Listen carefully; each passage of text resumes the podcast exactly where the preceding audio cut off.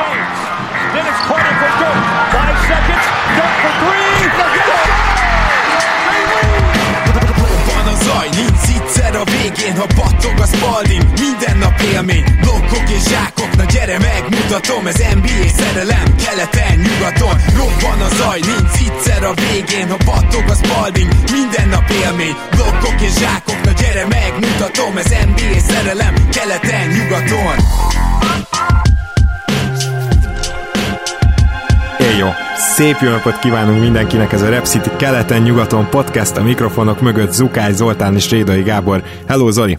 Szia Gábor, sziasztok, örülök, hogy itt lehetek. Ma elbúcsúzunk a kieső csapatoktól, annak is az első felétől, de nagyon érdekes, hogy nem biztos, hogy teljes búcsút kell vennünk, erről is beszélünk hamarosan. Előtte hagyd mondjam el, hogy még mindig él a nyugaton promókód, névadó szponzorunknál a Repcity-nél, ha online vásároltok 5000 forint fölött, a nyugaton promókóddal kaptok ajándékba egy illatosítót, úgyhogy ezt mindenképpen írjátok be, hogyha náluk vesztek bármit.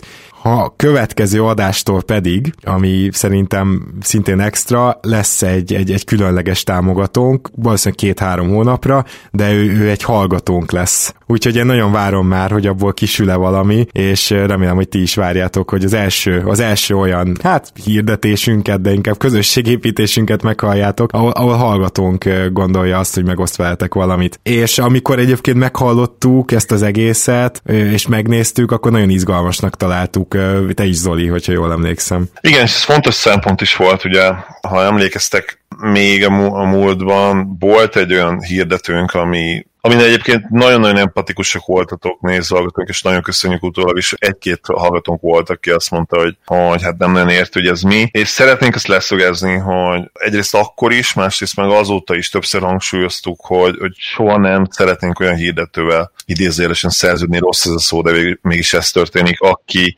aki nem olyan információt, olyan dolgot közöl, hirdet, amit mi relevánsnak gondolunk, és amiről úgy azt gondoljuk, hogy ténylegesen érdekelti, érdekelti a mi hallgatónkat. Ez, ez abszolút egy ilyen dolog lesz, és azt is szeretnénk leszögezni, hogy, hogy az a pénz, ami nekünk ebből be fog folyni, ami egyébként nem egy hatalmas összeg, ha most konkrétan nem fogom elmondani, de tényleg nem, nem, egy, nem egy hatalmas összeg. Abból is szeretnénk egyrészt a podcastot fejleszteni, időt találni, venni, úgymond arra, hogy kontentet gyártsunk, illetve uh, sorsolni. Így van, és még, még talán annyit tennék hozzá, hogy az a bizonyos app, amit három hónapig reklámoztunk, szóval ott egy ilyen céggel szerződtünk, aki azt mondta, hogy majd hozza nekünk a különböző hirdetőket, de ez az első, ezt vállaljuk el, és akkor utána majd lehet válogatni. Na, ez az első lement három hónapig, és utána nem, hogy nem lehetett válogatni, hanem gyakorlatilag véget ért a, a hirdetési lehetőség annál a cégnél, vagy, vagy az összekötési lehetőség, tehát hogy, hogy mi se úgy mentünk bele abba se, hogy, hogy na majd akkor most ezt a, nem is tudom, szerencsejáték appot itt nyomjuk évekig, de, de nem nagyon volt utána más. Hát majd ez ügyben is lesznek változások. Viszont akkor beszéljünk egy kicsit az NBA-ről, mert hogy mielőtt rátérünk a mai négy csapatunkra, két téma is van, amiről szerintem fontos lenne egy picit diskurálni. Az első pedig az, hogy ugye egyre nagyobb, hát ilyen pánik hangulatot látok, főleg fórumokon azzal kapcsolatban, hogy jaj, mennyi játékosnak pozitív a tesztje. Ezzel kapcsolatban szeretném csak nagyon röviden leszögezni azt, hogy nagyjából hasonló arányban lett pozitív az NBA játékosok teszt, első tesztje, mint az NHL-nél. Ott sincs ezzel egyelőre probléma. Abban bízik ugye az NBA, hogy megállítja a terjedést, mégpedig azzal, hogy most ezek a játékosok izolációban lesznek, és utána pedig bekerülnek a buborékba. Tehát annyira nem kell aggódni, hogy itt biztos, hogy elmarad a szezon, mert inkább az a biztos, hogy megtartják. Így van, én ugye nagyon sokáig pessimista voltam, de, de most már abszolút optimistán várom a, a szezont, illetve számomra teljesen egyértelmű, hogy ha csak nem lesz egy tényleg egy brutális második hullám, és nem csak Floridában, hanem mondjuk szerte Amerikában, akkor, akkor újra fog indulni a szezon. Sokkal nagyobb esély van erre jelen pillanatban, mint arra, hogy nem. Van nyilván esély arra, hogy nem, de én olyan 80-20%-os arányra lőném be ezeket a, viszonyokat. Ó, én, én azért 99-re, tehát én azt gondolom, hogy magába a bubble ez el fog indulni, mert hogy ott épp az a lényeg, hogy mindegy, hogy hol van. Azok a dolgozók, akik kibejárhatnak, azok sem érintkezhetnek elvileg NBA játékosokkal. Tehát ezt, ezt azért fontos leszögezni, hogy nem az lesz, hogy ők ben vannak a buborékban, de a dolgozók, akik kibejárnak, azok majd puszipacsi, meg ilyesmi, tehát nem. Erre is nyilván kidolgozott valamit az NBA. Tehát ez el, elkezdődhet. Ami szívás lenne az az, hogyha esetleg egy teljes csapat covidos lesz. Tehát ugye az nyilvánvalóan egy olyan szituáció, amire valamennyire biztosan felkészültek, akkor le kell állítani egy vagy két hétre a ligát. E, tehát ezt sokszor nem lehet megcsinálni. Tehát ha egy-kétszer ez megtörténik, akkor még talán, de, de annál többször semmiképpen sem. Úgyhogy ebben ez a, a kellemetlen. Na de, ö, azt viszont kimondhatjuk, hogy az Egyesült Államok gyakorlatilag az egyik legrosszabbul kezelte a, a, a koronavírust a, a világon, nem? Tehát szerintem most már lassan ekkora távlatból ezt nyugodtan kijelenthetjük, hogy, hogy ott nagyon nem sikerültek az intézkedések. Mindenképpen, és ha, ha ismerjük az amerikai egészségügyet, erről beszéltünk ugye kicsit, mi sem feltétlenül vagyunk szakértői, de azt, azt hiszem, hogy szinte mindenki tudja, hogy, hogy Amerika olyan specifikus abból a szempontból, hogy hatalmas eltérések lehetnek abban, hogy milyen, hogy milyen ellátásban részesülhet valaki, tényleg hatalmas eltérések vannak. Ezért is kialakulhatott ez a helyzet, illetve nyilván a, a polgárjogi tüntetések, a nevezhetjük polgárjogi tüntetéseknek, azok is nyilván bekavartak, és persze az a, az a specifikus amerikai hozzáállása a, a lakosság x százalékának, hogy, hogy én szabad vagyok, azt csak, amit akarok, ez a szabadság földje, és bizony, bizony. nem kötelezhetsz arra se, hogy maszkot hordjak. E, igen, igen, tehát ez, ez tényleg jelen van, sőt, én még azt is, ez már abszolút csak Conteo fogalmam sincs, hogy igaz de azon sem lepődnék meg, hogyha nagyon is irigykedve néznék Európát, ahol gyakorlatilag az első hullám szépen lezajlott. Én, én, én szerintem ez is, ez is hozzájárul, hogy hát a világban sincs, akkor biztos nálunk sincs. Tehát eh, már a nagyszámok törvénye alapján is, hát 350 millióan vannak, jó páran így gondolkoznak valószínűleg. Nem, nem, nem túl kedvező ez az egész, Floridában még rosszabb a helyzet, mint máshol, ettől függetlenül a buboréknak az a lényege, hogy akár egy Covid labor kellős közepén is lehetne. Ez a lényege a buboréknak. Tehát ez, ez, a, ez a fontos, hogyha ha működik, még nem tudjuk biztosan, hogy működik, de ha működik, akkor bárhol működik gyakorlatilag, ha csak nem fecskendeznek be a levegőbe, nem tudom, nagy mennyiségű vírust. Jó, akkor akkor viszont beszéljünk egy picit arról, hogy el kell búcsúznunk teljesen ezektől a bizonyos csapatoktól, akik nem jutottak be az orlandói létesítményekbe, ugyanis nagyon sok hír röppent fel arról azzal kapcsolatban, hogy szeretnének ezek a gárdák azért egy saját kis miniligát szervezni, akár tévés közvetítéssel.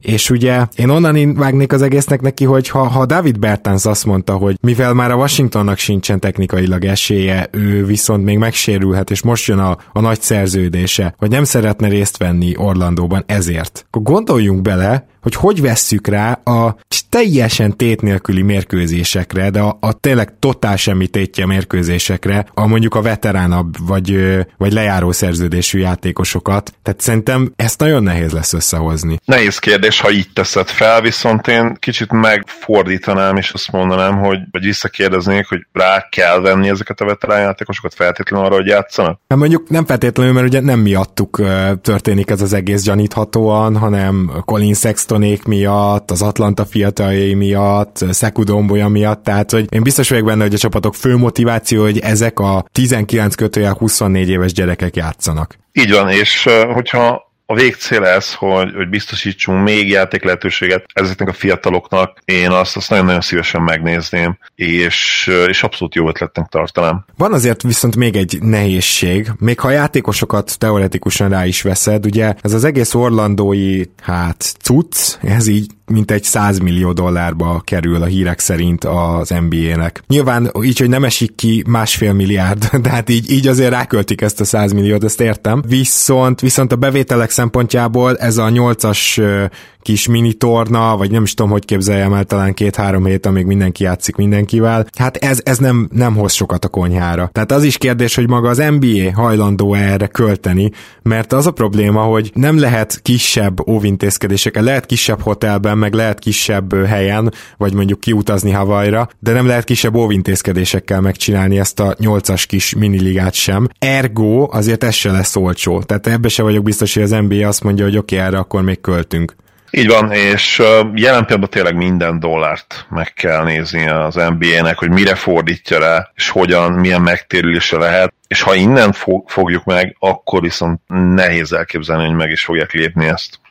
Mondjuk, de erre milyen esélyt lőnél be? Mert én most azt mondanám, hogy ez, ez, ez maximum 40 százalék, hogy összejön valamilyen formába, de lehet, hogy inkább csak 30-ra tippelnék. Én megmondom, hogy nem is olvastam erről hírt, tehát ez valahogy elkerült a figyelmet, pedig minden nap nézegettem a, a Real GM Wire tapjét, valahogy nem láttam, ez pedig biztos, hogy volt róla. Mm, így a teljes részleteket sem ismerem, bár lehet, hogy még nincsenek is, ugye, ahogy mondtad. Még 40%-nál is kevesebbre lőném be, tehát inkább ilyen 25-75. Igen, igen, ez, ez, ez, ez a korrekt szerintem is, és csak azért is kérdezem, mert ha mondjuk olyankor lenne egy ilyen meccs, amikor más NBA meccs éppen nincsen, akkor én még meg is nézném, tehát én nagyon szívesen megnézném uh, Triangékat, megnézném a masszóba kerülő például Detroitnak a, a hirtelen kialakult fiatal magját, csak... csak... Szerintem én már bármilyen NBA meccset Jó, igen, persze, Erre, erre szoktam mondani, hogy a, aki heroin, tehát hogy tényleg már ilyen izé elvonási tüneteid vannak ilyenkorra. Na jó, ez a liga, hogyha összejön, nem hiszem, hogy komoly elemzéseket ö, ö, tudunk majd nektek adni róla, nem ez lesz a figyelmünk középpontjában,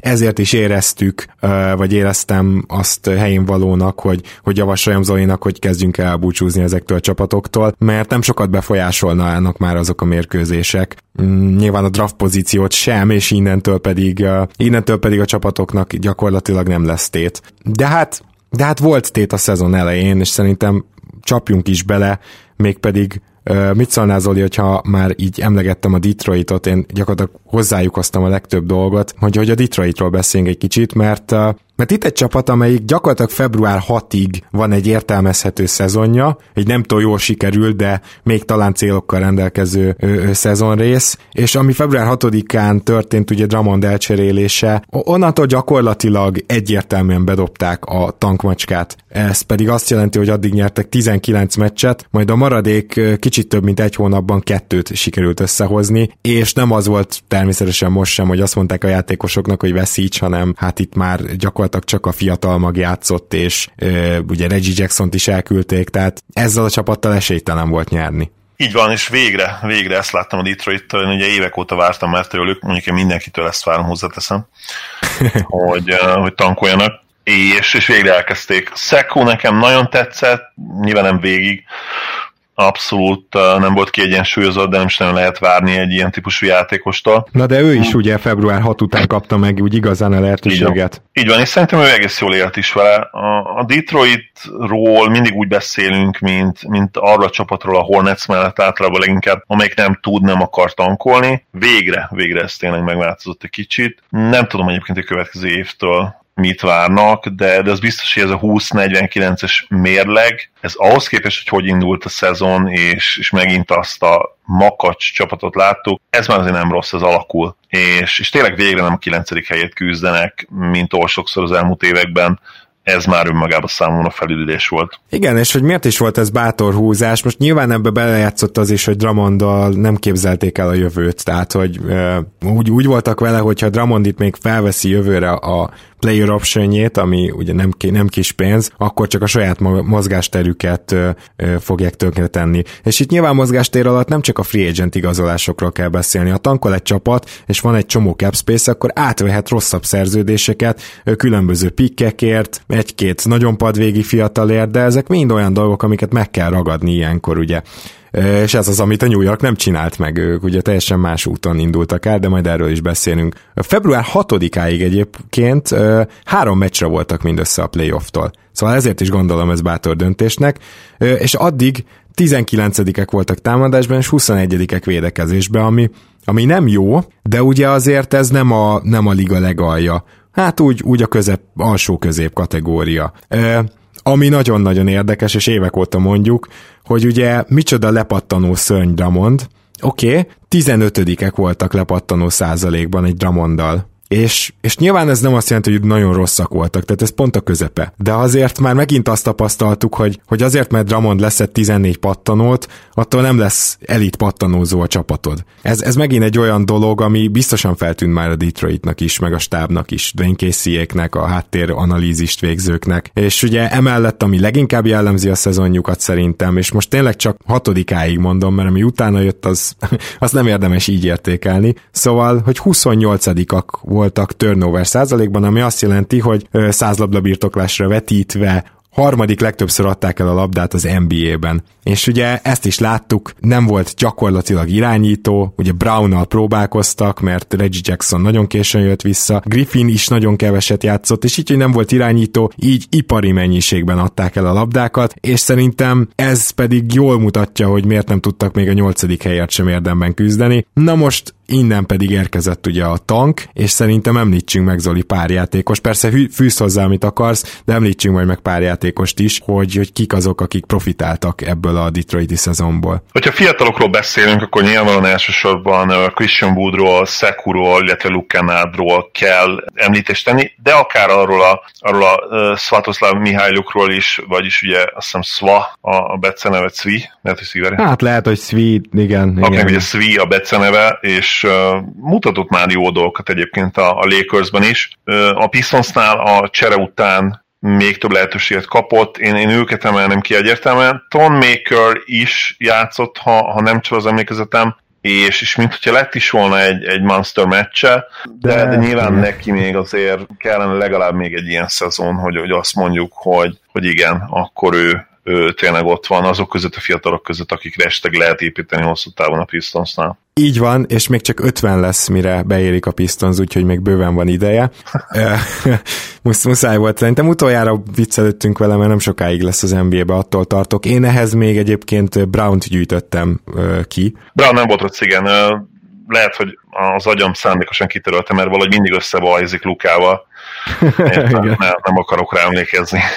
Kétszer is körülbelül összebajoztak. De most ugyanannyi mérkőzés alatt. Ne, nekem, aki kiemelkedett, vagy, vagy akit külön kiemelnék, az egyébként mindenképpen Mihály Luk, mert hogy nem tudom, hogy nézted de plusz 5,2-es net ratingje volt vele a pályán a, a Pistonsnak, és ugye azért róla is tudni kell, hogy főleg akkor játszott, amikor már nagyon szarok voltak. Tehát ez egy egészen figyelemre méltó adat, én azt gondolom. A védekezés is jobb volt, és a támadás is. Na most ez nem mindig azt jelenti, hogy pluszos védő, meg pluszos támadó. Nyilván számít, hogy kivel van a pályán, ezért megpróbáltam megnézni az egyéni advanstatjait is. Hogyha ezt most megkísérlitek, akkor a PIPM napok óta nem elérhető, az RPM pedig valami egészen különleges dolgot csinált. A legutóbbi frissítés óta így egészre vannak kerekítve az a számok, tehát ilyen kategóriákat hozott létre az IPM, hogy mit tudom én, van három játékos, aki plusz ötös összességében, mert mondjuk plusz kettes, vagy plusz hármas támadás védekezésben. Tehát, hogy hogy jelenleg azt is nagyon nehezen tudom értelmezni, úgyhogy a Raptort néztem meg. A Raptor szerint ö, körülbelül nullás mindkettőben jelenleg, tehát védekezésben és támadásban is, és nyilván ezeket az advanstatokat is akármennyire nem akarják, valamennyire befolyásolja az, hogy szar csapatba vagy jó csapatba vagy. Az, az, az ez egyértelműen feltűnő, hogyha egy jó csapatban szarstatokat hozol, vagy egy szar csapatban jókat. Itt a nullás, én azt gondolom, hogy teljesen rendben van,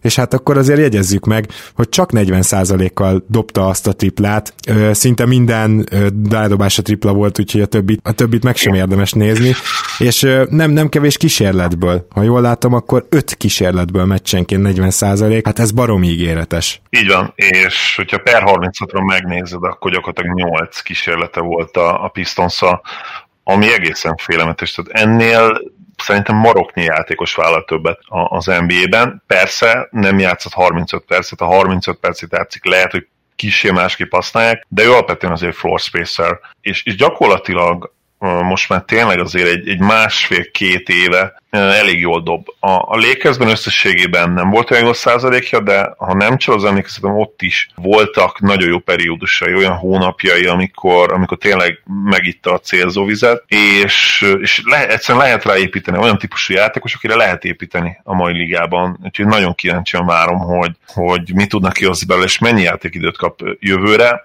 a probléma az, hogy azért a védekezésével nem nagyon tud feltétlenül pályán maradni nagy meccseken, de a Pistons jelen pillanatban azért elég messze van ezektől a nagy meccsektől. Viszont, és erről beszélhetünk egy kicsit szerintem, hogy mi mindig olyan felemás ez a rossz. Tehát most oké, okay, tankoltak egy fél évet, mi a fenét fognak csinálni jövőre? Ne, nem tudom egyszerűen. Mm-hmm. Nem, nem, nem vagyok abban biztos, hogy, hogy ők hajlandók lesznek akár még egy fél évet tankolni. Lehet, hogy jövőre megint úgy kezdik el a szezont, hogy akkor nyerjünk minél több meccset. Hú, Blake egészséges lesz, megnézzük, hogy, hogy mi, mit tudunk kihozni belőle, ami szerintem óriási nagy hiba lenne, de ugyanakkor megértem, mert Blake-et ki a franciás cserélje, de senkiért, maximum John Wallért. Én, én azért gondolom, hogy ez nem lesz most így, és, és neked tett én azért gondolom, hogy nem lesz ez most így, és neked tetszően alakul a Piston sorsa, mert ugye az egyik legfontosabb változás a csapatnál ebben a szezonban nem rég érkezett. Ez pedig Troy Weaver, ő lett a GM, akit azért nagyon-nagyon dicsértek liga szerte, tehát mindenki arra számít, hogy ő tényleg labdába tud rúgni,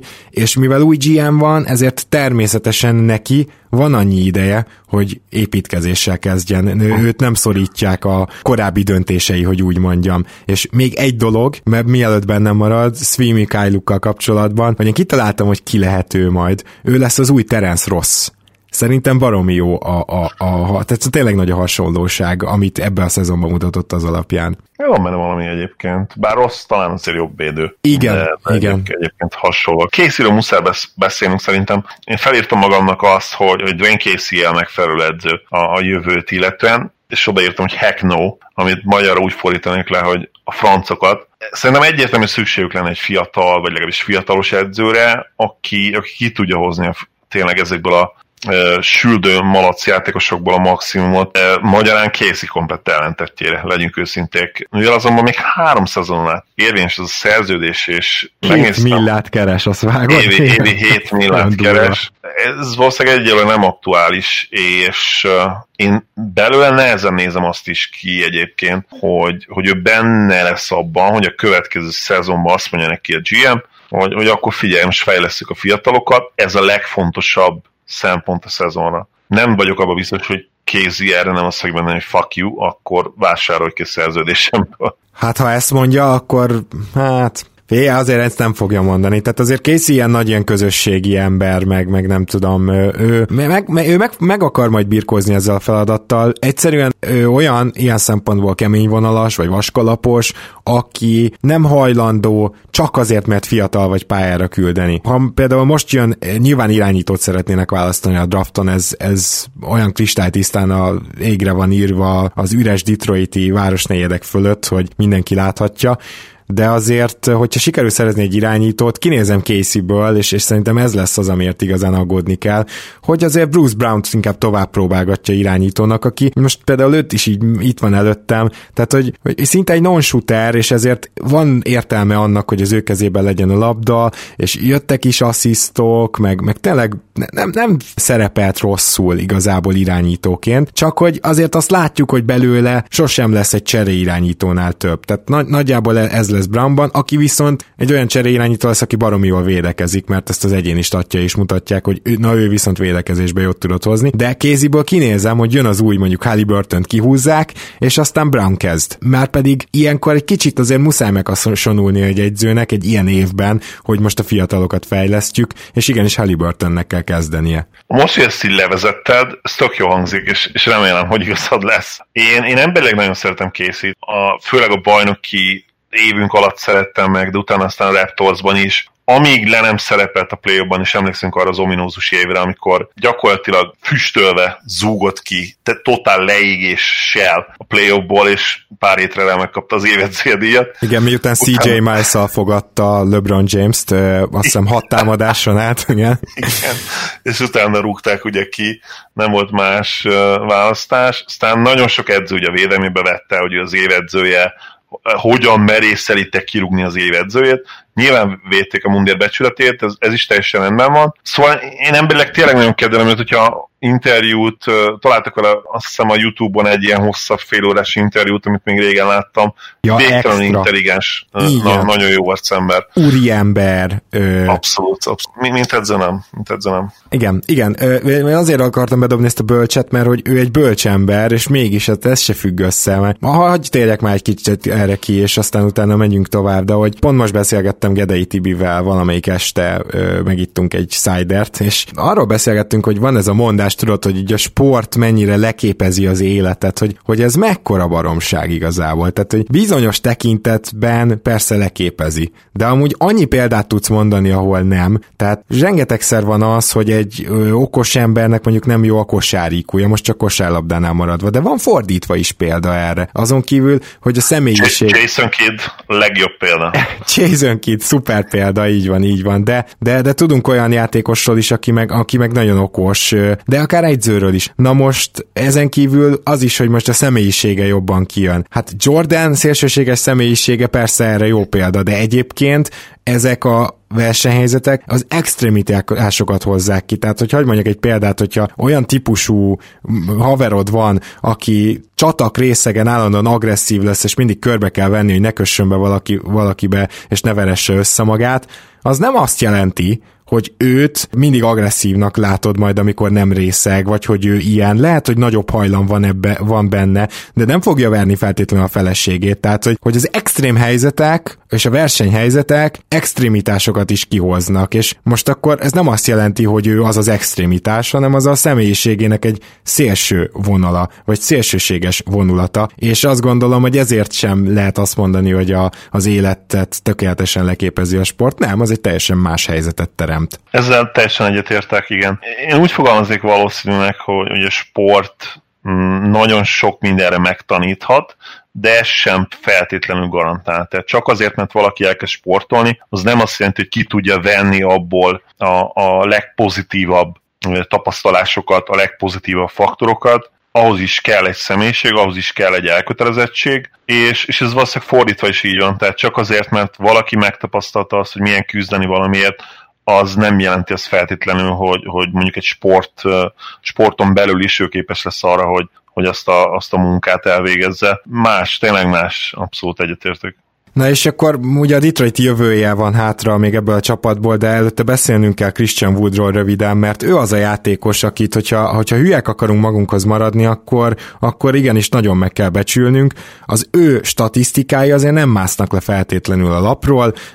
ugye el van könyvelme, mint egy stretch for stretch five, de azért olyan sok triplát nem dob rá, marha jó százalékkal értékesít egyébként a palánk alól, tehát ez rendben van nála, 13 pontot és 6 lepattanót szerzett, és például a lepattanó egy kicsit kevés, de hogyha megnézed per 36-ra, akkor láthatod, hogy igen, ez valóban egy ígéretes játékos, per 36-ra mondom a számait, 22 pont, 10,6 lepattanó, és ugye mégiscsak nem olyan sok triplát dobott rá, de azért négyet, tehát nem is olyan keveset, csak mondjuk nem Jaren Jackson Jr. meg Carl Anthony Towns magasságokba, és ezt 38 kal 39-el gyakorlatilag helyére küldte. Tehát ez nagyon ígéretes így is, de ami nála extra, az, hogy az advanstatokban teljesen a liga elitjében van. Tehát ezt úgy képzeljétek el, hogy alig van olyan advanstat mutató, ilyen egy, egy számos, amiben ne lenne top 30-ban, de leginkább top 20-ban. És ez azért, ez azért nagyon feltűnő, hogyha egy játékos ennyire jól tud teljesíteni egy nem is olyan jó csapatban, akkor azt kell, hogy mondjam, hogy Christian Wood megtartása nem véletlenül prioritás, ahogy legalább legalábbis az új GM rögtön elmondta, amikor beiktatták. Azt tetszik nekem Wooddal kapcsolatban, hogy ugye per 36 számai nagyon-nagyon konzisztensek. Gyakorlatilag az első szezonjától kezdve ő, ő egy elég produktív játékos, aki nagyon sokáig nem kapta meg a, a bizonyításra lehetőségét. Nyilván ebben az is benne volt, hogy, hogy nem draftolták le, tehát a, a legnehezebb úton keresztül kellett az NBA-be kerülnie, és nem tudjuk még, hogy, hogy ő, az ő teljesítményében nincs esetleg az benne, hogy ugye kontraktír, mert, mert idén azért minden motivációja ott volt, hogy, hogy nagyon jól teljesítsen. Hát de mondjuk neki ez korábban is ott volt, mert ugye őt kiberakták a Bugsból, meg tíznapos Igen, mondjuk ebben, ebben van valami, igen.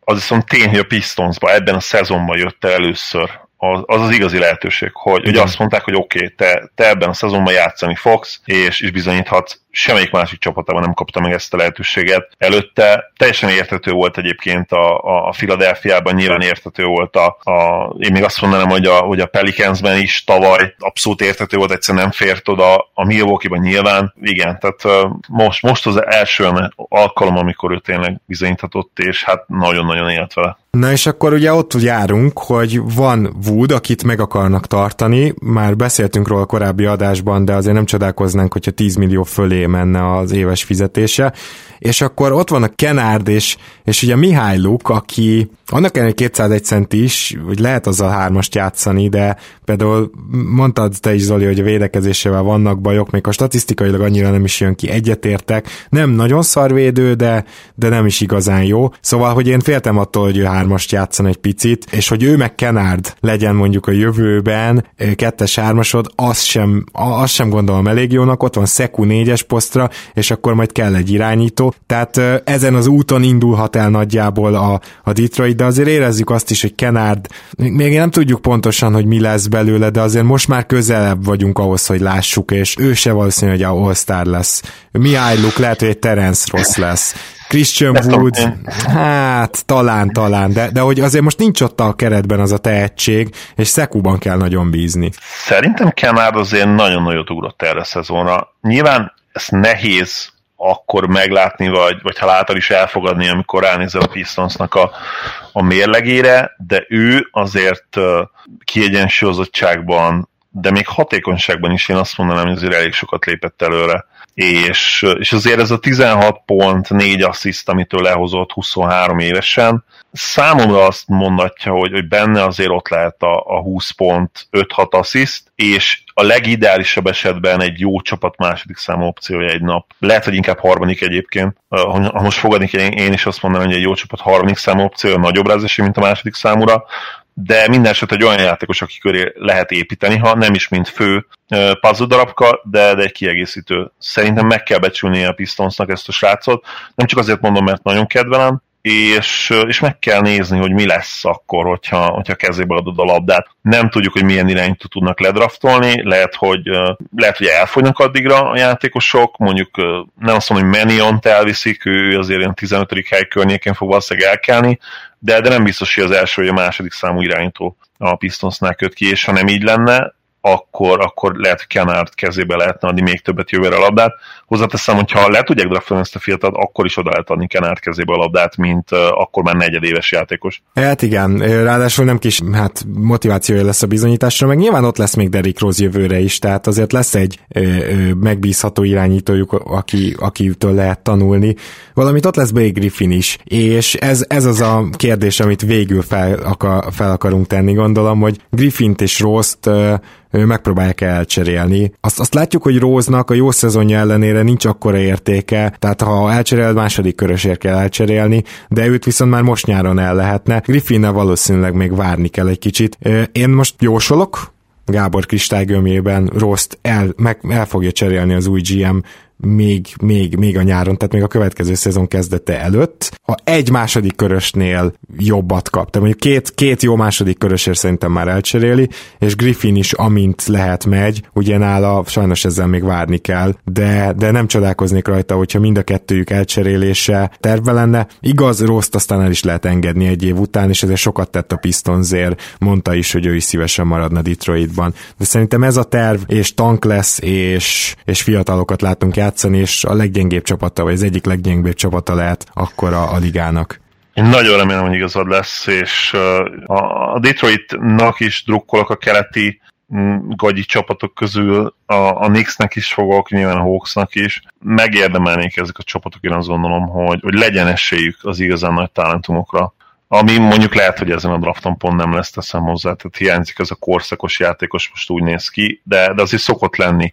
Egy-kettő meglepetés franchise játékos is általában, valószínűleg az idei draftal is így lesz. New York Knicks, um, hát itt aztán, tehát a New York az a csapat, ahol én négy játékos szeretnék egyáltalán csak megemlíteni, hogy mi történt velük. Egyébként bulokékat, meg Ellingtont, meg ők teljesen mindegy, hogy hogy, hogy szerepeltek idén. Nincsenek benne a New York terveiben. A New York kellően rossz volt, sejtettük, hogy az lesz, nagyjából jól is lőttük be. Az egyzőváltás után azért tegyük hozzá, hogy fejlődtek egyértelműen, tehát Fizdélt én akkor is megvédtem annyiban, hogy nyilván nehéz dolga volt, mert a veteránok közül Ellington, Bullock, Payton sérült volt, rendől meg kurva szarul játszott. Viszont aztán érdekes módon az egyzőváltás után rendül elkezdett jól játszani, pont addigra visszatértek ezek a veteránok, és, és akkor jobbak lettek, elkezdtek egy picit védekezni például. És ugye Miller egyző éppen ezért, ha minden igaz, még mindig benne van a kalapban, hogy ő megkapja jövőre még a csapatot. Ezt majd meglátjuk természetesen, de amit ezzel kapcsolatban akarok mondani, hogy, hogy talán ebből is kivi, kitűnt, hogy a fiatalok elképesztően leszerepeltek New Yorkban. Tehát, hogy, hogy oké, okay, mindig jobb lesz egy csapat, hogyha a veteránokat játszatod, de, de hogy, hogy gyakorlatilag a fiatalok annyira rosszak voltak, hogy belebukott David Fizdale, én így tudnám ezt megfogalmazni leginkább. Igen, hogy, hogy csalódás, amit vártunk, nyilván igen, mindenféle szempontból. A, a, ez a 21-45, ugye Szóval nagyjából ez volt várható egyébként a szezon előtt, ugye az összerakott erőcsatár garnitúrával. Ha, és ha egyébként hozzáteszem, hogyha nem szívják fel magukat arra a két Mavs elleni meccse, mintha playoff találkozók lettek volna, akkor most még jobb esélyekkel várhatnak a sorsolást, de ezt csak halkan megjegyeztem. Egyébként tényleg aranyos volt az, az effort, amit akkor kiraktak a pályára. És az edző kérdés, arról mindenképpen kell beszélnünk, ugye Mike Miller interim, ahogy mondtad, ugye ez az a átmeneti edző stemple, amit látszhatok ilyenkor csapni az edzőre, tehát jó eséllyel le lesz cserélve, ugye olvasjuk is a, a plegykákat, és hát azok közül azért elég ijesztő hírek is jönnek, hogy, hogy kik válthatják majd. Thibodeau, Woodson, Mark Jackson az nálam tényleg a, a Dirgad No kategória. Ja, nagyon durva, tehát még, még akkor ebből, ha már ebből kell választani, akkor lehet, hogy még Tibodót mondom, és, és őt se szeretném a csapatom Szerintem Tibodó még talán Mark Jacksonnál is rosszabb lenne, csak, csak másokokból. Lehet, igen. A, a, a fiataljaidat ugye bele döngöli a földbe, azt, azt tudjuk, mi, mi, hagyjuk is tényleg, szerintem annyira, annyira nem illik bele a modern NBA-be. Igen, de azért a New Yorkból kinézzük, hogy egy ilyen egyzőt hoz. Tehát ez... Abszolút, és ez nem bok. Én azért remélem egyébként, mert mondom, szimpatizálok velük, ugye Gallo aztán később képi miatt, szerintem a, a meccseiknek egyedi hangulata van, a, a garden egyszerűen imádom a Garden meccseket nézni a, a képernyőn keresztül, és hát a sztárok is imádják őket. Nem véletlen, hogy, hogy tényleg olyan teljesítményeket szoktunk ott látni, ahol, ahol amiket talán sehol máshol. Ugye LeBron-tól, Harden-től lehetne még sorolni tényleg reggelig a neveket, hogy, hogy ki milyen hihetetlen pontokat ért el. Azt hiszem Lilárnak is volt egy 50 pluszos meccse már a Gardenben. És akkor visszatérve az edzőnevekre, olvastunk ugye Van Gandhi-ról is, Atkinsonról, akik, akik inkább ezen a Yes Please listán lennének rajta nálam, bár Van Gandhi lehet, hogy egyébként azért megosztó lehet. Viszont Atkinson Nagyon... ő konkrétan azért merült fel, vagy nem tudom, hogy ezt tudtad el, mert hogy ő amúgy New Yorki, New Yorki születésű, és azért is ment Brooklynba is szívesen egyzőnek. Igen, igen, tudtam egyébként, hogy New Yorki, és Becky Hammond egyébként az ő neve is. Én annak is nagyon örülnék egyébként, hogy visszaszorítsuk a női egyenjogosságért folyó küzdemet legalább 50 évvel oda menne a Nix igen, de a nők szerintem nem állnak olyan rosszul az egyenjogúságért hívott küzdelemben. Igen. És szerintem egyébként pont ő olyan típusú ember, aki akiből tudnának profitálni a játékosok, hogyha, hogyha tényleg kihúznak a fejüket a segükből. És most ez itt nem feltétlenül nincs specifikus dologra gondolok, mert szerintem, ha Becky Hammond talál egy új állást, főedzői állást, ott, ott a legnehezebb az lesz, hogy tényleg higgyenek benne a játékosok, és beálljanak mögé beálljanak a sorba, ami szerintem nem lenne garantált, viszont ha megtennék, akkor azt gondolom, hogy nagyon-nagyon pozitív tapasztalat jön neki az egészből. Igen, egyébként annyit akartam ezzel kapcsolatban mondani, hogy gyakorlatilag Becky Almond nevét most kötelezően be volt, bedobják mindenhova, mert ő az egyetlen releváns női egyző, aztán sose választják ki, tehát egyelőre azért ezt tapasztaljuk, úgyhogy majd én kíváncsi leszek. Nehéz annak az első csapatnak lenni, aki ki fogja őt választani, mert hát nagyon nagy lutri és, és nem azért Lutri, mert, mert nem ért hozzá, mert nagyon-nagyon jó szakember Becky Hammond, ezt tudjuk. Nem lenne ott a Spursben, ha nem így lenne. Hanem mert egyszerűen a saját játékodban, játékosaidban sem bízhatsz ebből a szempontból, mert egyszerűen nem feltétlenül úgy nőttek fel, hogy női edzők voltak, talán kölyök csapatba, de lehet, hogy ott sem, és, és ez nagyon, nagyon idegen dolog nekik az, hogy, hogy tényleg hallgassanak egy nőre. Lehet, hogy egyébként alulbecsülöm őket, nem tudom. Viszont, viszont amiről beszéltünk, az az öltözői dimenzió is, tehát az meg teljesen hiányozna ebből, hiszen egy nő nem nagyon mehet be, amikor a férfiak költöznek, az, az egy sereg más problémát vetne fel, úgyhogy, úgyhogy ezt a részét szerintem tényleg nem, nem tudom, hogy hogy, hogy oldanák meg. Azt hiszem azért van erre példa, csak nem az NBA-ben, de azért tudod, vannak férfi csapatoknak női vezető egyzői már, szerintem a kosárlabdában is, de majd megkérdezzük Marcit Biztos, meg biztos, és meg lehet oldani, persze. Figyelj, azt szeretnék megkérdezni mindenképpen Dennis Smith Jr.-ról, meg Kevin Knoxról, szóval, hogy hogy van itt két olyan fiatal, aki az elmúlt három évnek a, a 8-9. helyén ment el a drafton, és akkora basznak tűnnek, hogy az, hogy, hogy az már megkérdőjelezi bennem azt, hogy itt csak a New Yorki légkör, hogy New Yorkba valamit rosszul csinálnak, és ráadásul Fizdale azért arról volt híres, hogy fiatal fejlesztő egyző, és, és Mike Miller is az. És hogy, hogy a francba történhet meg az, hogy Dennis Smith Jr. Tudom, voltak most tragédiák az életében, de azért vérlázítóan rossz évet hozott. Tehát ez olyan rossz év, hogyha a jövőre lehoz még egy ilyet, akkor a, mikor lejár a negyedik éves ruki, szerződ, a ruki szerződése, akkor kikerül az NBA-ből ezt, most ilyen, ilyen szempontból Kevin Knox pedig annyira rossz, őnek itt talán nem csak a statisztikáján, főleg az advan statjai, tehát ilyen szörnyű, ha pályán van, hogy lehet, hogy neki meg le se fogják hívni a negyedik évét, ugye ő most készül majd a harmadikra. Dennis Smith Jr., illetve főleg a Dennis Smith Jr. csere, amit a Mavs végrehajtott ugye a 18-19-es szezon során, szerintem az egyik legfélreértettebb cseréje az elmúlt éveknek. Én már akkor is azt mondtam, itt nem feltétlenül arról van szó, hogy kiderült az, hogy Dennis Smith Jr. korlátozza Lukát, vagy Luka korlátozza Dennis Smith Jr.-t, mert ugye jó indulattal ezt is mondták a Mavs szurkolók, hogy, hogy Dennis is egy nagyon nagy talentum, de Luka mellett egyszerűen nem lesz esélye arra, hogy kinője magát. És szerintem arról volt szó, és ezt már akkor is így gondoltam, hogy egyszerűen kiderült az, hogy Dennis Smith Jr.-ban nincs meg az a kosárikú, az atletikus képességei egyértelműen megvannak, hatalmasat ugrik, nagyon-nagyon gyors, de, de nincs meg az a kosárikú, és, és nincs meg az a, főleg az, az, az adaptációs képesség, ami a legnagyobb sztárokban megvan, hogy, hogy hozzá tudjanak tenni a játékhoz több síkon, több dimenzióban, Nálam ez abszolút hiányzik, és, és az a baj, hogy erre nem nagyon tudsz edzeni véleményem szerint, ezt, ezt nem nagyon tudod fejleszteni, ez vagy megvan fiatal kor, korban már, vagy nincs meg, és Dennis Smith Jr.-ban nincsen meg, és én nagyon örülök annak, hogy ez viszony, hogy akkor derült ki, amikor viszonylag még egy csereértéke magasan volt, és, és meg tudtuk szerezni azt a, azt a Krista Porzingis-t, aki viszont szerintem az egyik legalul értékeltebb talentum volt akkoriban, olvastam olyan véleményeket, hogy ugye a liga 80%-a kimaxolta volna, és egyet is értek ezzel, a Knicks pont azon kevés csapatok között volt, akik ezt nem tették meg. Véleményem szerint akkor is meg kellett volna tenniük, hogy, hogy ha egyértelmű volt, hogy azon a ponton Porzingis nem akart maradni, hiszen ugye cserét kért, ettől függetlenül egy ilyen talentumot mm, kimaxolsz, meghosszabbítod, aztán, aztán kockáztat, mert és akkor kanyarodjunk vissza ugye a Knoxhoz is, de, de akár rendőrt is említhetném, és, és akkor e, ezen keresztül beszélünk a draftról is.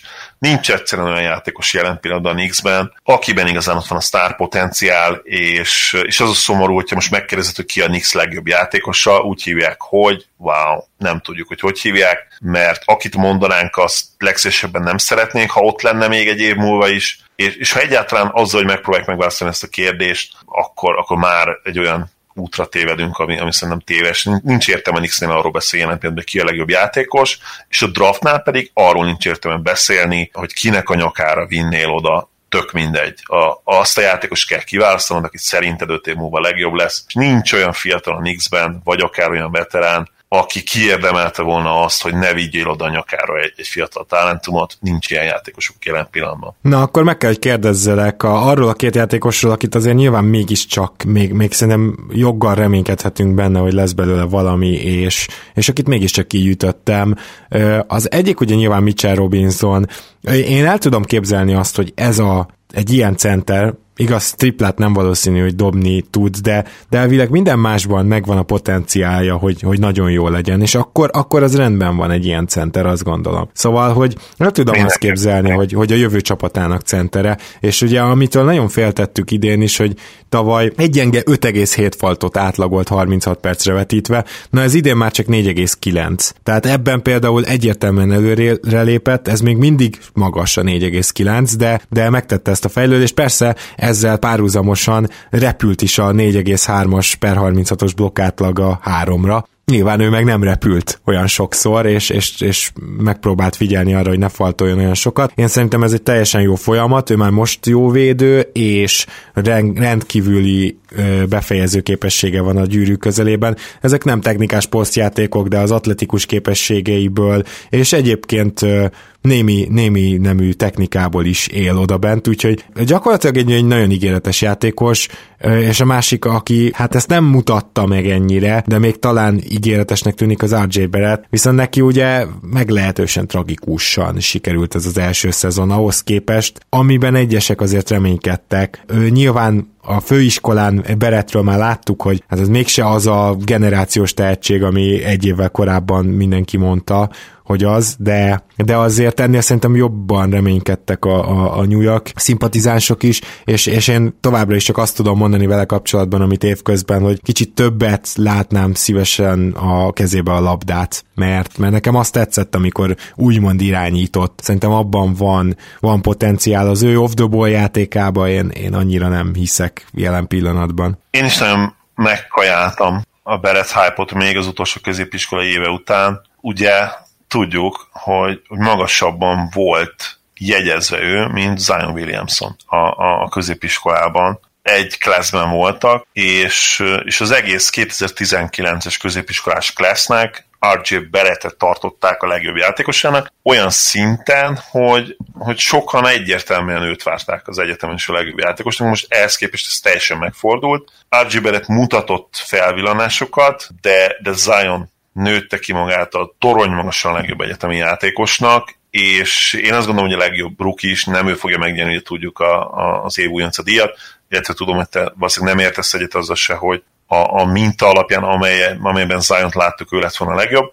Tiszteletben tartom a véleményet. Minden esetre abban tudom, hogy egyetértünk, hogy, hogy Zion tök egyértelműen a tavalyi egyetemi év legjobbja volt, és, és hát jelen pillanatban ha potenciált, max potenciált kell megtippelnünk. Most már nyilván okosabbak vagyunk, és könnyű okosnak lenni egy táblatában, de tőle várjuk egyértelműen azt, sőt, most már John Morántól is azt várjuk, hogy lényegesen túlszárnyalja RJ Beretet, és sokkal-sokkal jobb játékosokként végezik az NBA-ben. Az a bajom elsősorban Berettel, például nem egy vészes pattanózó, azt látom rajta, ami meg is kapta a 30 percét, de hogy, hogy, hogy ennyire ne tudjon dobni, ahhoz képest, hogy viszont dobóhelyzetek, mert, mert ki tud magának alakítani, tehát ebben nem rossz, az, az aggasztó. De mondjuk tegyük hozzá, hogy még mindig az megint csak biztató, hogy, hogy eljut a dobásokig. És eljut például a büntető vonalra is. Ugye négyes fél büntetőt dobott rá meccsenként, de abból is csak 61 százalék, ami nagyon gyenge. Tehát az, az még, még centereknél is azt mondjuk, hogy ez nem túl jó, hát még egy elvileg labdakezelő wingnél. Úgyhogy gyakorlatilag a dobó százalékai a, a legnagyobb problémái, meg hát a 2,6 assziszt az jól hangzik, és volt az magasabban is, amikor éppen többet játszották úgymond kvázi irányítóként, csak amellé van 2,2 eladott labda is, és ez meg meg is magyarázza, hogy miért vették ki végül a kezéből a, ö, jobban a labdát. Ezt olyan dolognak gondolom, ami egy rukinál jobban belefér, és egyértelmű egyértelmű, hogy fejlődhet majd. A dobó százalékok, hogy ennyire rosszak, az, az szerintem aggodalomra ad okot, a büntető százalék különösen. Úgyhogy ezeket nagyon kell majd monitorozni, mert hogyha ő, ő nem tud dobni, tehát ha kiderül, hogy igazából tényleg fakkezű konkrétan, akkor, akkor nem tudom, hogy mire megy majd az NBA-ben, mert azért olyan atletikussága nincs, mint mondjuk Ben Simmonsnak. Igen, az a baj Archie Barrettel, hogy, hogy egyelőre azt a fajta atletikusságot sem látod, ami az átlag fölé emelhetni. Jó atléta, de nem elit atléta, és, és ami sokkal nagyobb baj, hogy, hogy azt, a, azt a készséget nem látod, azt a labdakezelést nem látod, azt a dobást. Nyilvánvalóan a dobás a legnagyobb problémája. Nem látod részleteiben sem azt, amire lehetne építkezni. Kicsit, kicsit olyan, hogy fel kéne érni a lépcső tetejére, de, de arról sincs szó, hogy, hogy kettesével vannak legalább lépcsőfokok, vagy fél lépcsőfokok, hanem ahova el tudna jutni, ahhoz is hiányzik most jelen pillanatban az út, és, és azt már nem nagyon szokták ilyenkor megépíteni, tehát ott már kéne lennie valaminek, a, amin feljuthat ő a, a, arra a szintre, amit vártak tőle. Én most nem, lát, nem akarok leírni nyilván újon cél után egy játékos sem, de neki teljesen meg kell reformálni a dobását, és ha azt látjuk majd, hogy az sikerült, onnantól kezdve viszont kinyílhatnak új dimenziók, mert, és ez egyébként fakad a, a játék stílusából és a jelenlegi NBA stílusából, ez a legnagyobb akadály előtt, ami meggátolja, meggátolhatja őt abban, hogy kinyissa a játékának a többi részét. És ugye amiért nem tudom, hogy ezért bízni lehet a New Yorki drukkereknek, hogy nem lehet, hogy Scott Perry-t meghosszabbították végül, de azért egy kicsit átalakult a, a front office. Mondjuk, érted, amíg Dolan ott van, addig szinte mindegy, hogy mi történik, de sokan azt mondták, hogy Scott Perry volt az, aki legalább valamennyire szinten tudta tartani a New Yorkot, tehát hogy aki nem csinált hülyeségeket.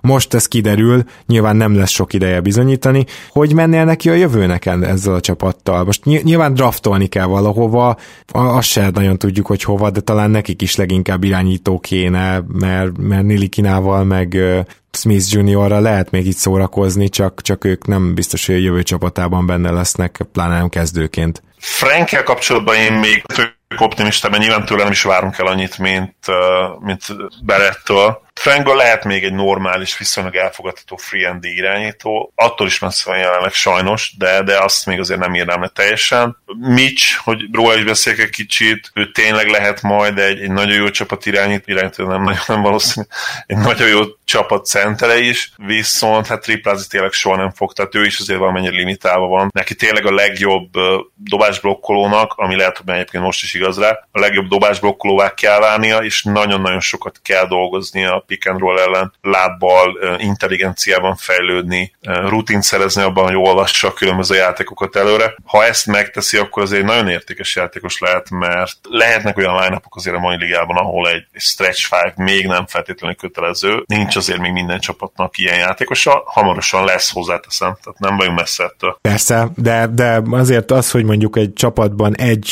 non-shooter legyen, az, az valószínűleg megengedhető még. Jó, bármi még a nix kapcsolatban. Annyi, hogy drukkolok nekik tényleg, hogy megtalálják azt a franchise játékost ezen a drafton, aki, aki kiúszhatja őket a gödörből. Akár Abdiát igazolják le, akár Edwardsot, ha szerencséjük lesz, akár wiseman vagy, vagy mondjuk Topint. Én mindenképpen drukkolni fogok annak a fiatalnak, akit kiválasztanak, mert, mert mondom, egy különleges hely a New York Knicks, különleges csarnokkal, és nagyon-nagyon szeretem azt a hype-ot, amikor egy fiatal New Yorki tényleg elkezd jól játszani, mert akkor az egész város feléled, és akkor tényleg öröm nézni a meccseiket. Volt ez Gálóval, volt ez Képivel, remélem, hogy megint találnak valakit. Na, javaslok most egy olyat, hogy akkor szerintem még a Golden State-et nézzük meg, de a Clevelandet, akit már szerettünk volna, azt tegyük át a következő négyeshez, mert ugye most volt egy nagyobb témánk az elején, és, és talán, talán akkor jobban el lesz osztva ez a úgymond kétrészes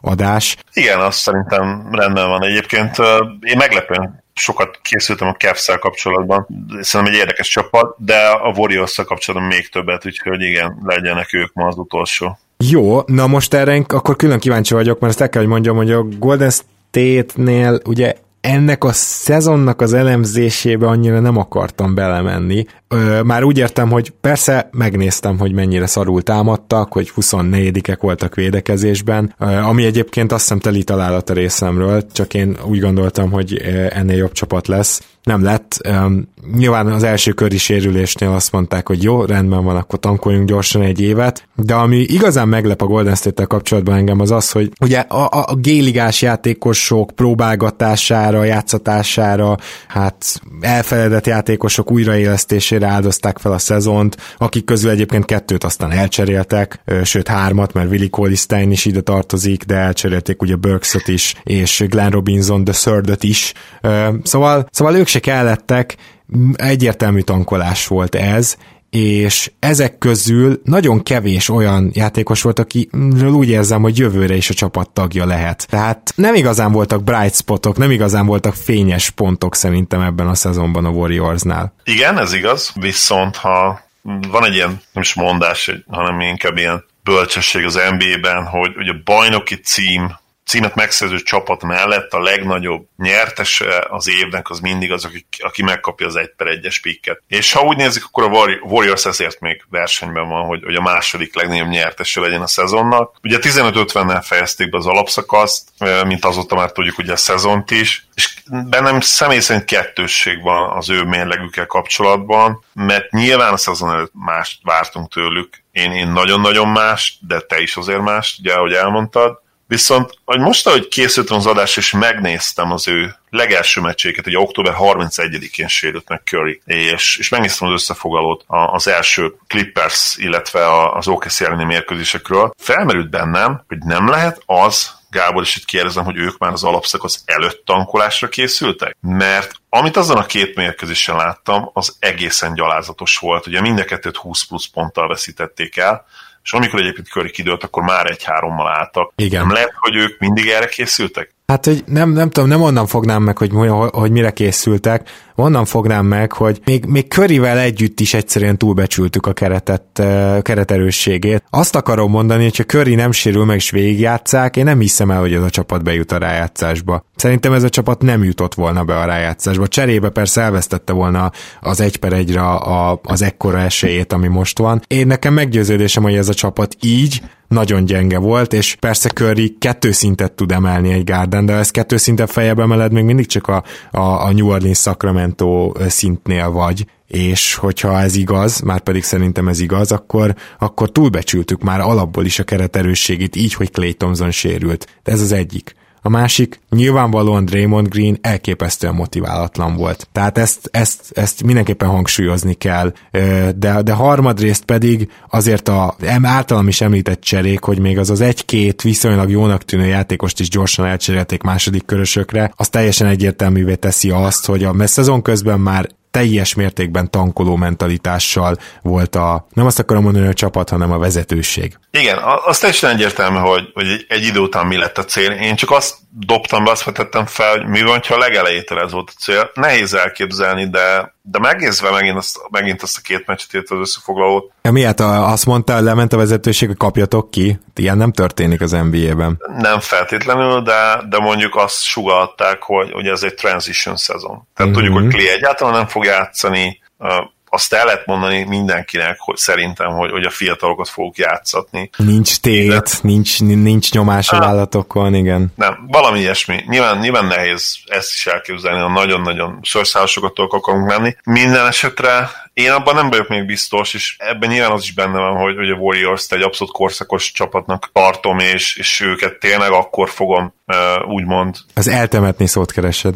Igen, csak nem akartam az eltemetét használni egyébként. Őket én tényleg akkor fogom elengedni, hogyha, hogyha behantoltuk azt a, azt a sírt, és, és semmit nem hallok a föld alól mert egyszerűen nem tudom elképzelni, hogy, hogy a 32 éves, ugye Curry csak most lett 32 éves, az, az a Curry, aki, akit én a liga egyik legjobb játékosának tartom még mindig. E, ez a 32 év igazából a 90-es években sem számított már olyan öregnek, nem hogy ma. Ráadásul ugye Steph három egyetemi szezonos játékos volt, te volt az NBA-ben is egy szezon, amit majdnem teljesen kihagyott, ilyen 20 plusz meccset játszott. Nincs annyi kilométer még a lábában, mint amennyi némelyik 32 éves játékos lábában van például mondjuk egy Chris Paul lábában, aki, aki nem sokkal, ő azért pár évvel idősebb, körül 88-as Chris Paul, 85-ös, tehát 35 éves.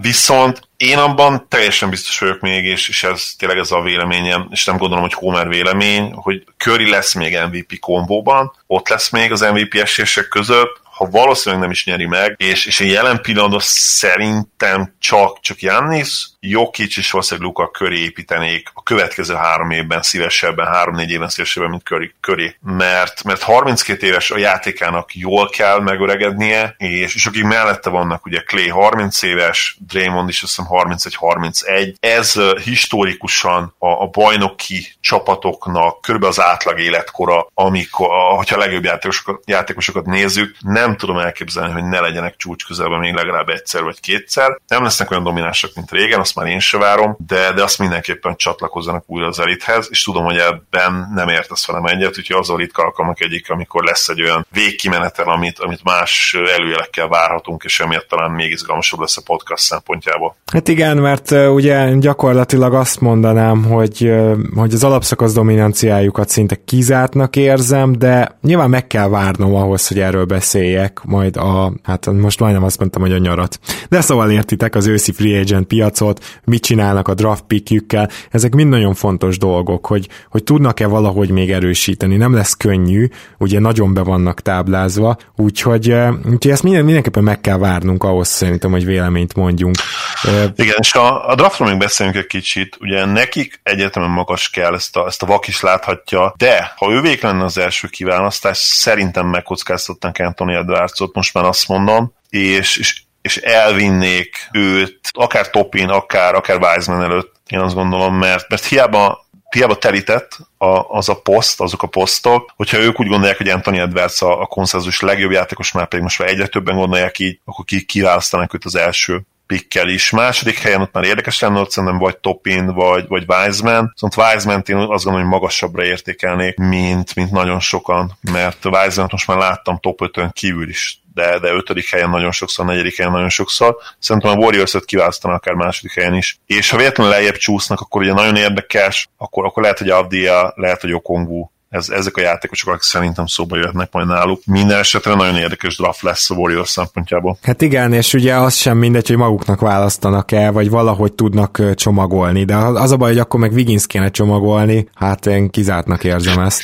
hogy, hogy őt el lehetne még egyszer adni. Én, én valahogy nem látom magam előtt, hogy, hogy most ezen a őszön, ugye nem nyár, majdnem én is belefutottam, a Warriors elcseréli ezt a pikket. Valahogy nem vannak, akik azt mondják, hogy teljesen egyértelmű. Én is veled hát, értek egyet. Szerintem sem. Nem, ők azért akarnak épülni szerintem a jövőre Igen. is. Meg vannak annyira arcátlanok a Warriors, ezt írtam pár hónapja a kommentben, vagy pár hete, hogy a Warriors van annyira arcátlan, és nyert annyiszor, hogy ők azt gondolják, hogy tudnak már a jövő fele is építkezni, és jelen pillanatban is nagyon jó lenni még ezzel a, a Big Free-vel, ami nekik van. Igen, e, ezzel teljesen egyetértek. Az, ki lesz ott jövőre a most látott fiatalok közül, arról kicsit agybeszéljek, ha már ugye most elvileg ezt a szezont elemezzük. Sajnos nem tudok túl sok a Golden State Warriors drukkereinek, nem tudok túl sok pozitívumról beszámolni, mert ugye az egyik, akit így hát nagyon dicsértek, az a, az a Pascal, akinek azért nem tudom, hogy közben ránézette bárki a, a, az idei évére.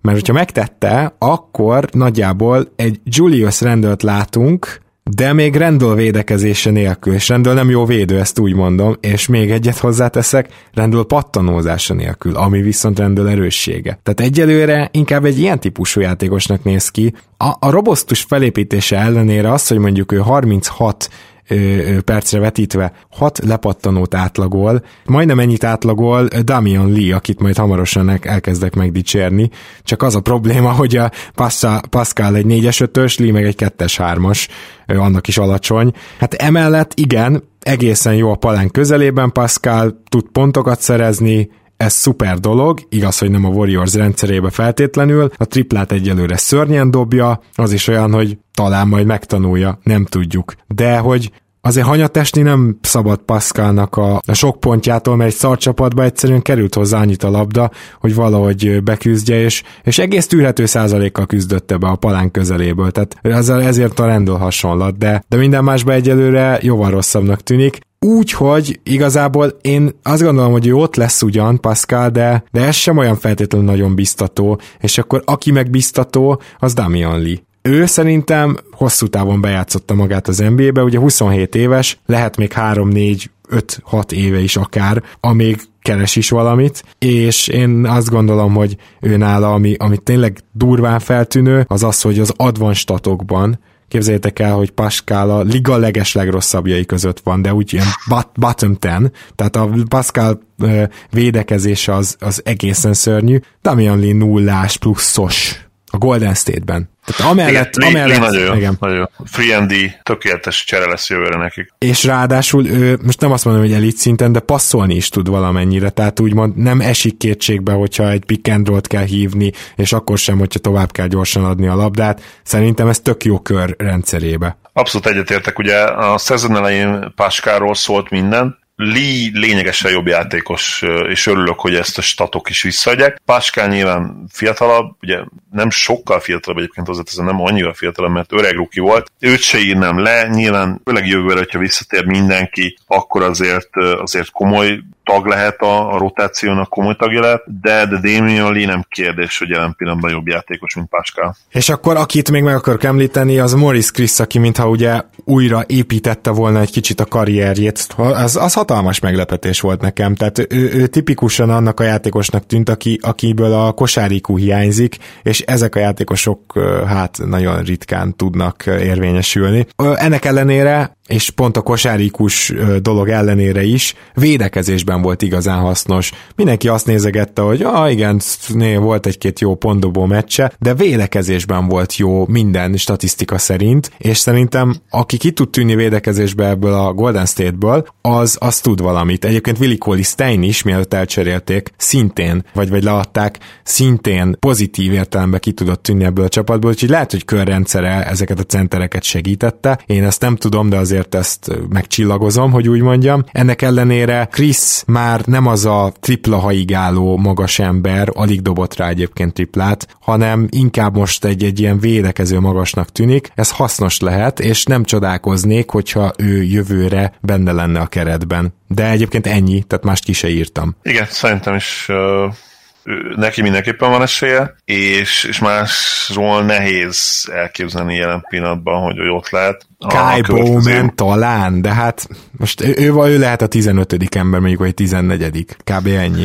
Igen, ugye itt fontos még, hogy kidraftolnak, és ott nem tudom, van-e második körös pikjük, mert lehet, hogy van, lesz valaki, akit nagyon-nagyon szeretnek. Mm, Chrisnek hogy van a szerződés, vagy őt, őt, őt oda számoljuk azért? Én azt hiszem, hogy kapott most valamit, ugye ő, ő two jel került most oda, és, és, és mintha, mintha kapott volna egy két éves Jordan szerződést. Jordan szerződéssel mi helyzetnek is voltak jó mérkőzései? Ja, igen, tényleg Jordan Poole-ról még emlékezzünk meg. Ha van statisztikailag, és főleg advanced szerint rosszabb játékos Pascalnál, akkor az Jordan Poole.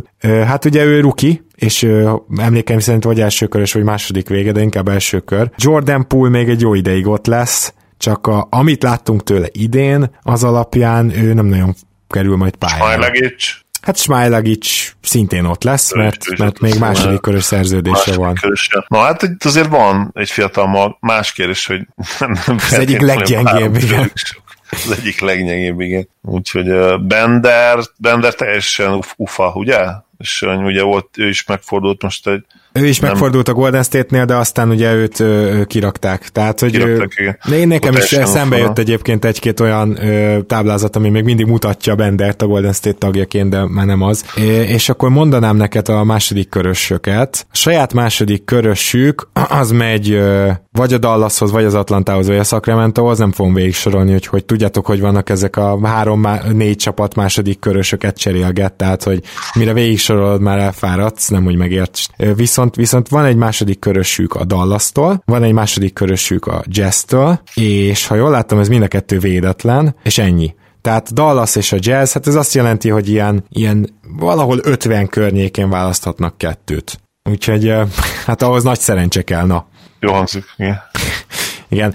Összességében a, szerinted milyen irányba kell menniük nyáron? Akkor ezt beszéltük, hogy te is egyetértesz abban, hogy, hogy kéne draftolni, aztán, aztán megbízni ebben a csapatban, hogy, hogy ez majd megint bajnoki címre nem, nem, kérdés, hogy nincs is más alternatíva. Tehát van egy ilyen hármasod, Igen. amelyik dominált a ligát, és nem öregek még, mert tényleg nem öregek, mi, mit csinálsz? Semmit. Tehát, minden, tehát az olyan véleményeket, mint a tiéd, azokat nem hallod meg, és az olyan véleményeket, mint az enyém, azokat meghallod, és neki mész a következő szezonnak. Én még soha nem mondtam el adásban teljesen a véleményem erről, de mindig hivatkozol rá, mert egyszer leírtam valahova, úgyhogy most már megteszem, hogy, hogy azt gondolom, hogy nem csak az alapszakasz dominanciájuknak lesz vége, hanem lesz legalább három-négy olyan csapat, amelyik inkább a bajnok esélyes, mint a Golden State Warriors a jövőben.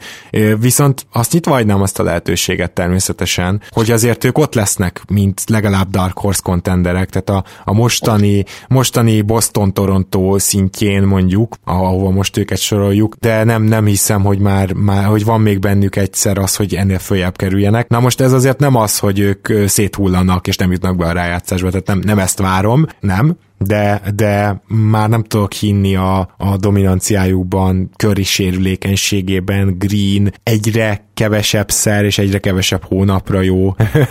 szóval ő, ő is rosszul, csúnyán öregedik, Clay sérülésből jön vissza. Valószínűbbnek tartom az én verziómat, mint a tiédet, így fogalmaznék. Nagyobb a hiba határ náluk, mint egykoron volt, ez, ez nyilván nem kérdés, de szerintem a maximumuk az egy nagyon pici van a régión. Tehát ha mondjuk a a, mi volt az ő leg, legjobb esetőségük, ugye a 73 győzelmes csapat, minden idők legjobb csapata, az volt a maximum potenciál, azt hiszem ebben megegyezhetünk, és nem is voltak olyan nagyon messze tőle egyébként, hogy, hogy, hogy mélten pázzanak erre a címre. Nyilván annál egy 10-15 kal ma már kevesebb a maximumok, de az még mindig nálam egy 63 győzelmes csapat, és mondjuk top 2 contender. Tehát szerintem az ő maximum plafonjuk még mindig itt van, és, és az, az teljesen egyértelmű, hogy, hogy nagyobb a, a hiba határ. Igen, de nehéz lesz ezt elérni, az biz, ha, ha tényleg itt van még a plafonjuk, akkor is nehéz lesz elérni, igen. Jó, bármit erről a szezonról még velük kapcsolatban? Nagyon kíváncsian várom, hogy kit draftolnak le, mert ha mondtam azt, hogy a Knicksnek drukkolok, hogy minél jobb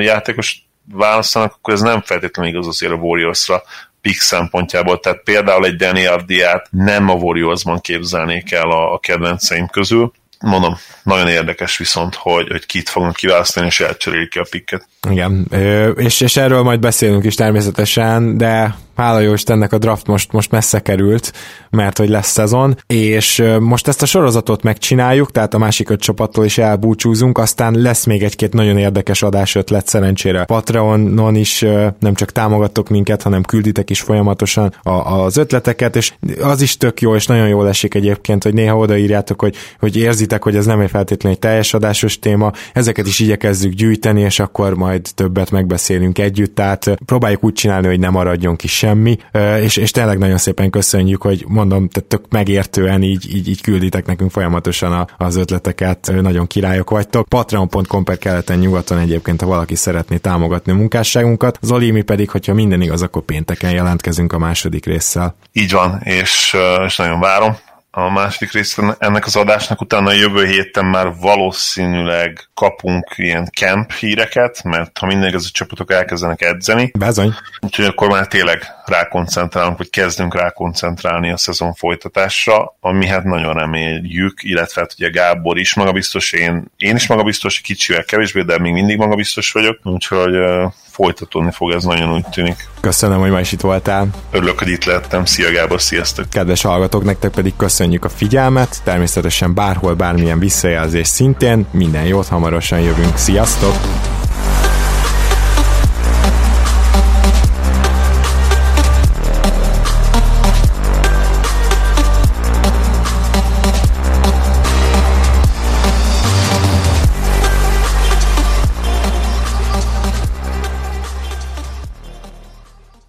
Ha más podcastekre is kíváncsi vagy, hallgassd meg a Béton műsor ajánlóját.